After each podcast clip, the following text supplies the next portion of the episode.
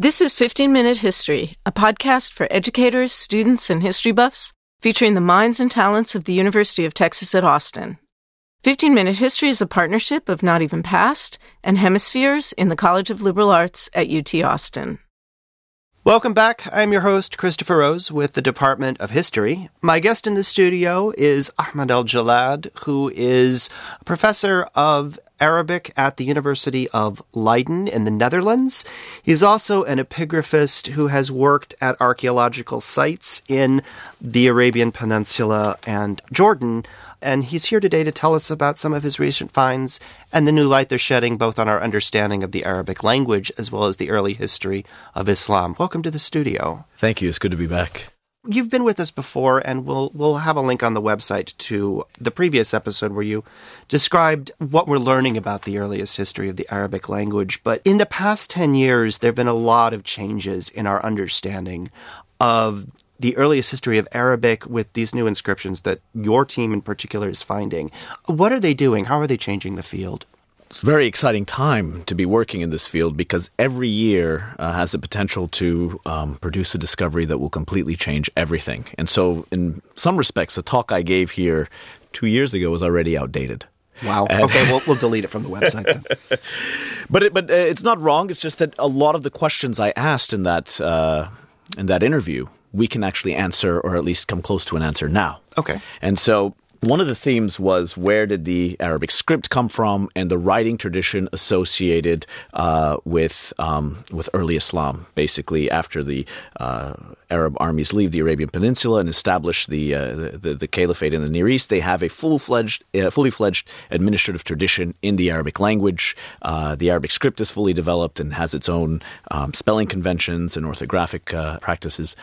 And so we wanted to know where this all came from. It couldn't have just developed in the in, in the short period after the conquest. There certainly must have been some kind of pre-Islamic um, uh, tradition of doing administration in Arabic and the use of the Arabic script. Now, until very recently, you know, if you open up a, a, a book on the subject that was published uh, 20 years ago or even uh, 15 years ago, there were only three examples of the Arabic script before Islam.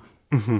Uh, one graffito, from a uh, uh, Jebel uh, Sais in southern Syria. It's an extinct volcano on the, on the cone. There's a small graffito there written by a soldier who was dispatched to this area um, by Al Harith al Malik, a Ghassanid king, an Arab king from southern from the southern Levant. And he wrote that he was stationed here and, and he gave the date as 528 CE very small text and informative in terms of how the Arabic script looked at the time, but it didn't give us a lot more to work with. And then two other inscriptions, one from uh, Zebed uh, near Aleppo in northern Syria, and the other uh, from Harran in southern Syria near actually Jebel Usais. And both of these texts are very short and they're just they're dedications. And that's all we had.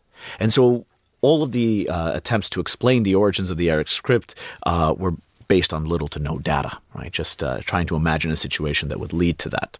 And in the last, with the uh, surveys going on in the Arabian Peninsula, in Saudi Arabia, and in Jordan, our knowledge of the development of Arabic has ex- uh, advanced uh, incredibly, exponentially, really. Um, in the last, uh, in 2010, uh, a scholar of uh, Nabatean epigraphy and, and, early Arabic epigraphy as well, uh, Leila Nehmé produced a fantastic article describing the transition from Nabatean Aramaic to Arabic in Northwest Arabia and she identified a lot of inscriptions that show traits that show features that are partially Nabatean Aramaic and, part, and on the way to Arabic. So this was the missing link. But we still had no inscriptions in the Arabic script proper from Arabia. It was just these three in um, in Syria. And in 2014, the Franco uh, Saudi team doing surveys around Najran in southern uh, in southern Arabia discovered a number of texts in the early Arabic script. They're all graffiti, very short texts, mostly personal names and, and, short benedictions, but they showed that the Arabic script was fully developed at the end of the 5th century and early 6th century. And these texts were dated to this period using the era of the province of Arabia. So whoever wrote these texts, they must have been travelers from the north. They weren't locals. Mm-hmm. But now we have a larger corpus. We have, we have the inscriptions in Syria and the inscriptions in Najran. And in 2017, Leila Nehmé published an inscription from Dumat al-Jandal. This is the first, Dumat al-Jandal is an oasis in North Arabia, and it is the first text, the first Arabic script inscription from North Arabia. Uh, and this text read, uh, Zakara al-Ilah, so may the God, and this is the name of the uh, of the, uh, the, the Christian God in pre-Islamic Arabic, Al Ilah, the God, literally, uh, be mindful of, and a personal name, and it was dated sixth century CE. Now, what's interesting about all of these inscriptions now is that they all seem to be produced by Christian Arabs. The inscription at Dumat al-Jandal bears crosses. The inscriptions from Najran, many of them have crosses. And the inscriptions from Syria were all Christian, except for the graffito of Jebel Usais. We can't really identify what the faith of its author uh, was.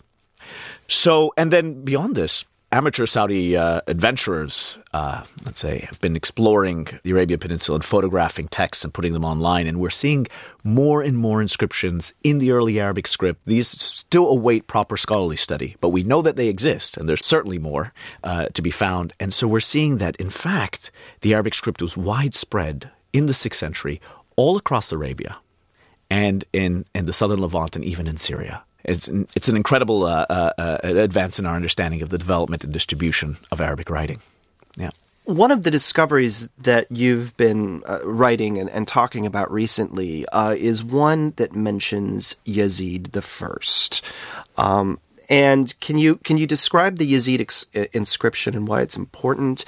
Um, and I should also add here that for context, Yazid is one of the first uh, caliphs, one of the first viceroys who, who succeeds Muhammad, uh, ruling from Damascus uh, up until pretty much the discovery of the Birmingham Quran. There were theories going around that he was actually the author of the text or the compiler of the text. So uh, he's kind of an, an important figure, um, and you've actually found contemporary textual evidence of him. Well, that's what I think. Okay, well, absolutely. But I'll, I'll. Uh, so the Yazid inscription is a, a fantastic story. Um, it was discovered uh, uh, about 14 kilometers from the site of uh, Qasr Burqu' in eastern Jordan. Okay. And this uh, Qasr Burqu' was original Roman fort that was renovated and became an Umayyad fort and, and hunting lodge. Um, it's on the panhandle on the way to Iraq. Uh, so I was in Jordan in April uh, with uh, a colleague from uh, Oxford University, and we went out to this site, to Qasr Burqu', to do surveying.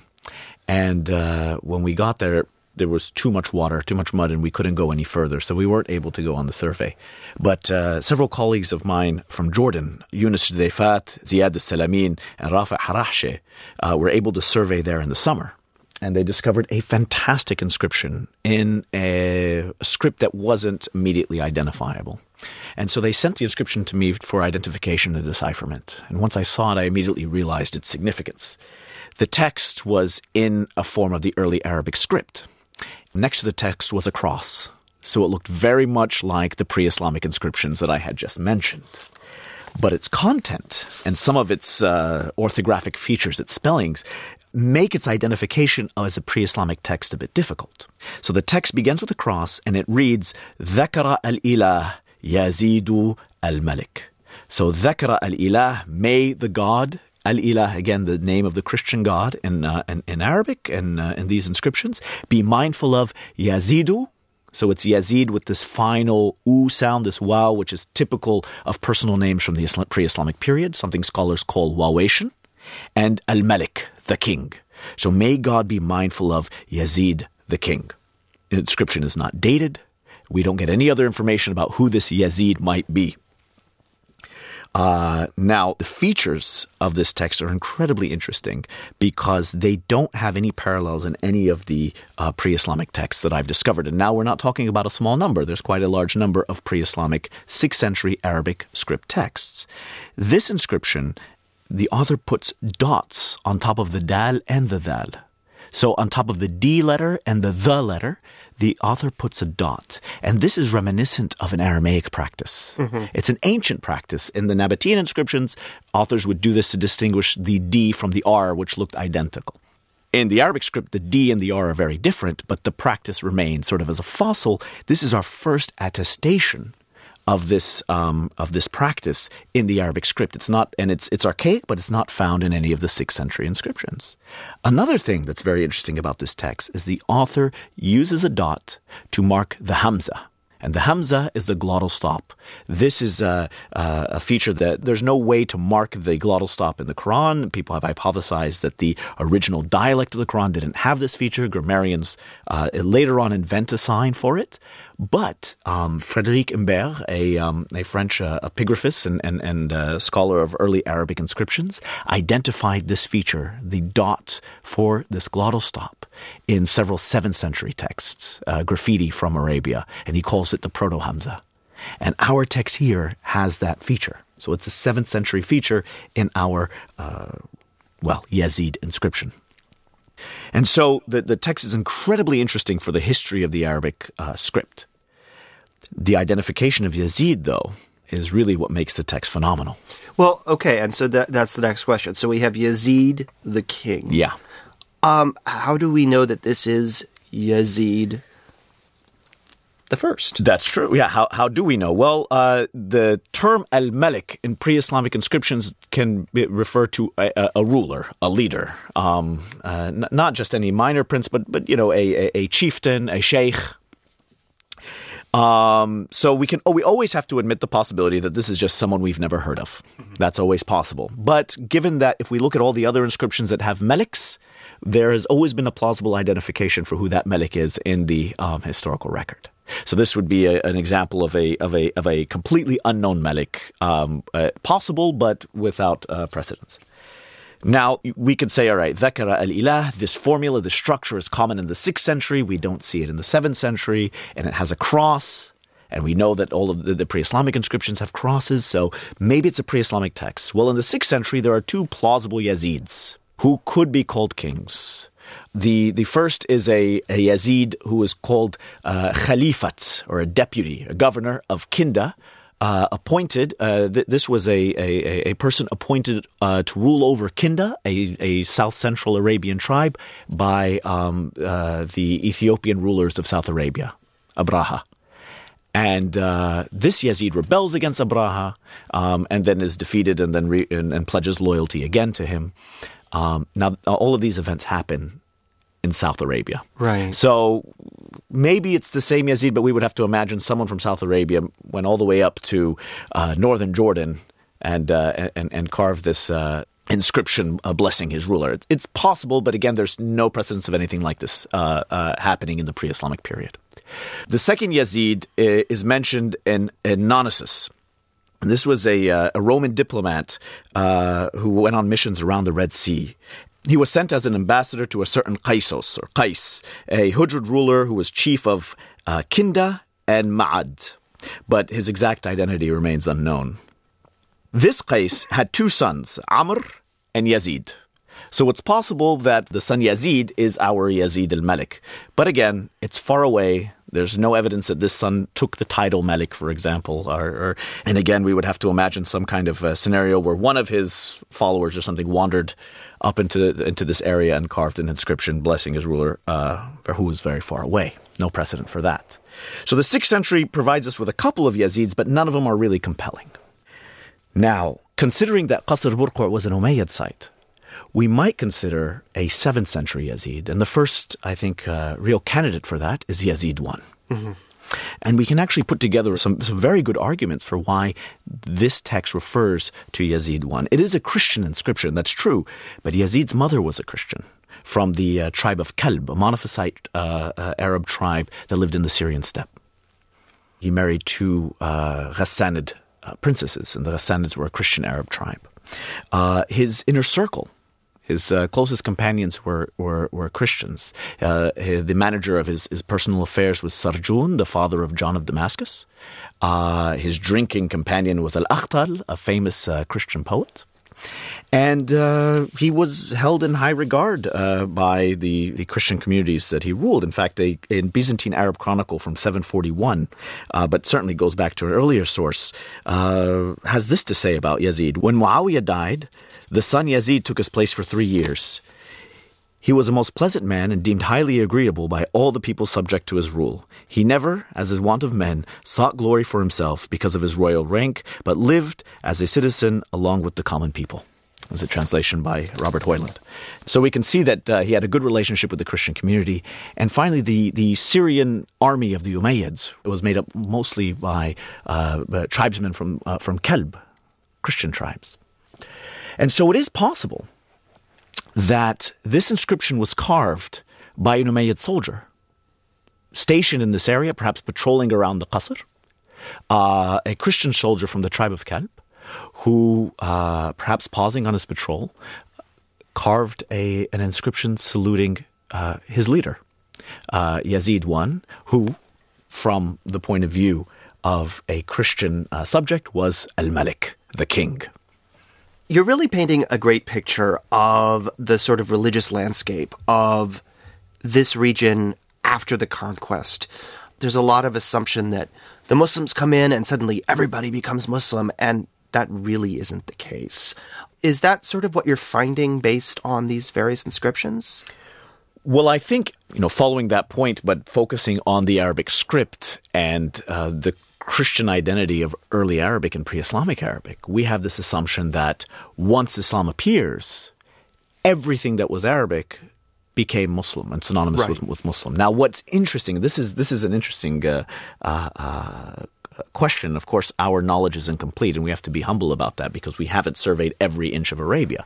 But from what we can see now, whenever the religious identity of an inscriber of an inscription is clear, and I'm talking about Arabic inscriptions from the 6th century, pre Islamic Arabic script inscriptions from the 6th century, they're Christian.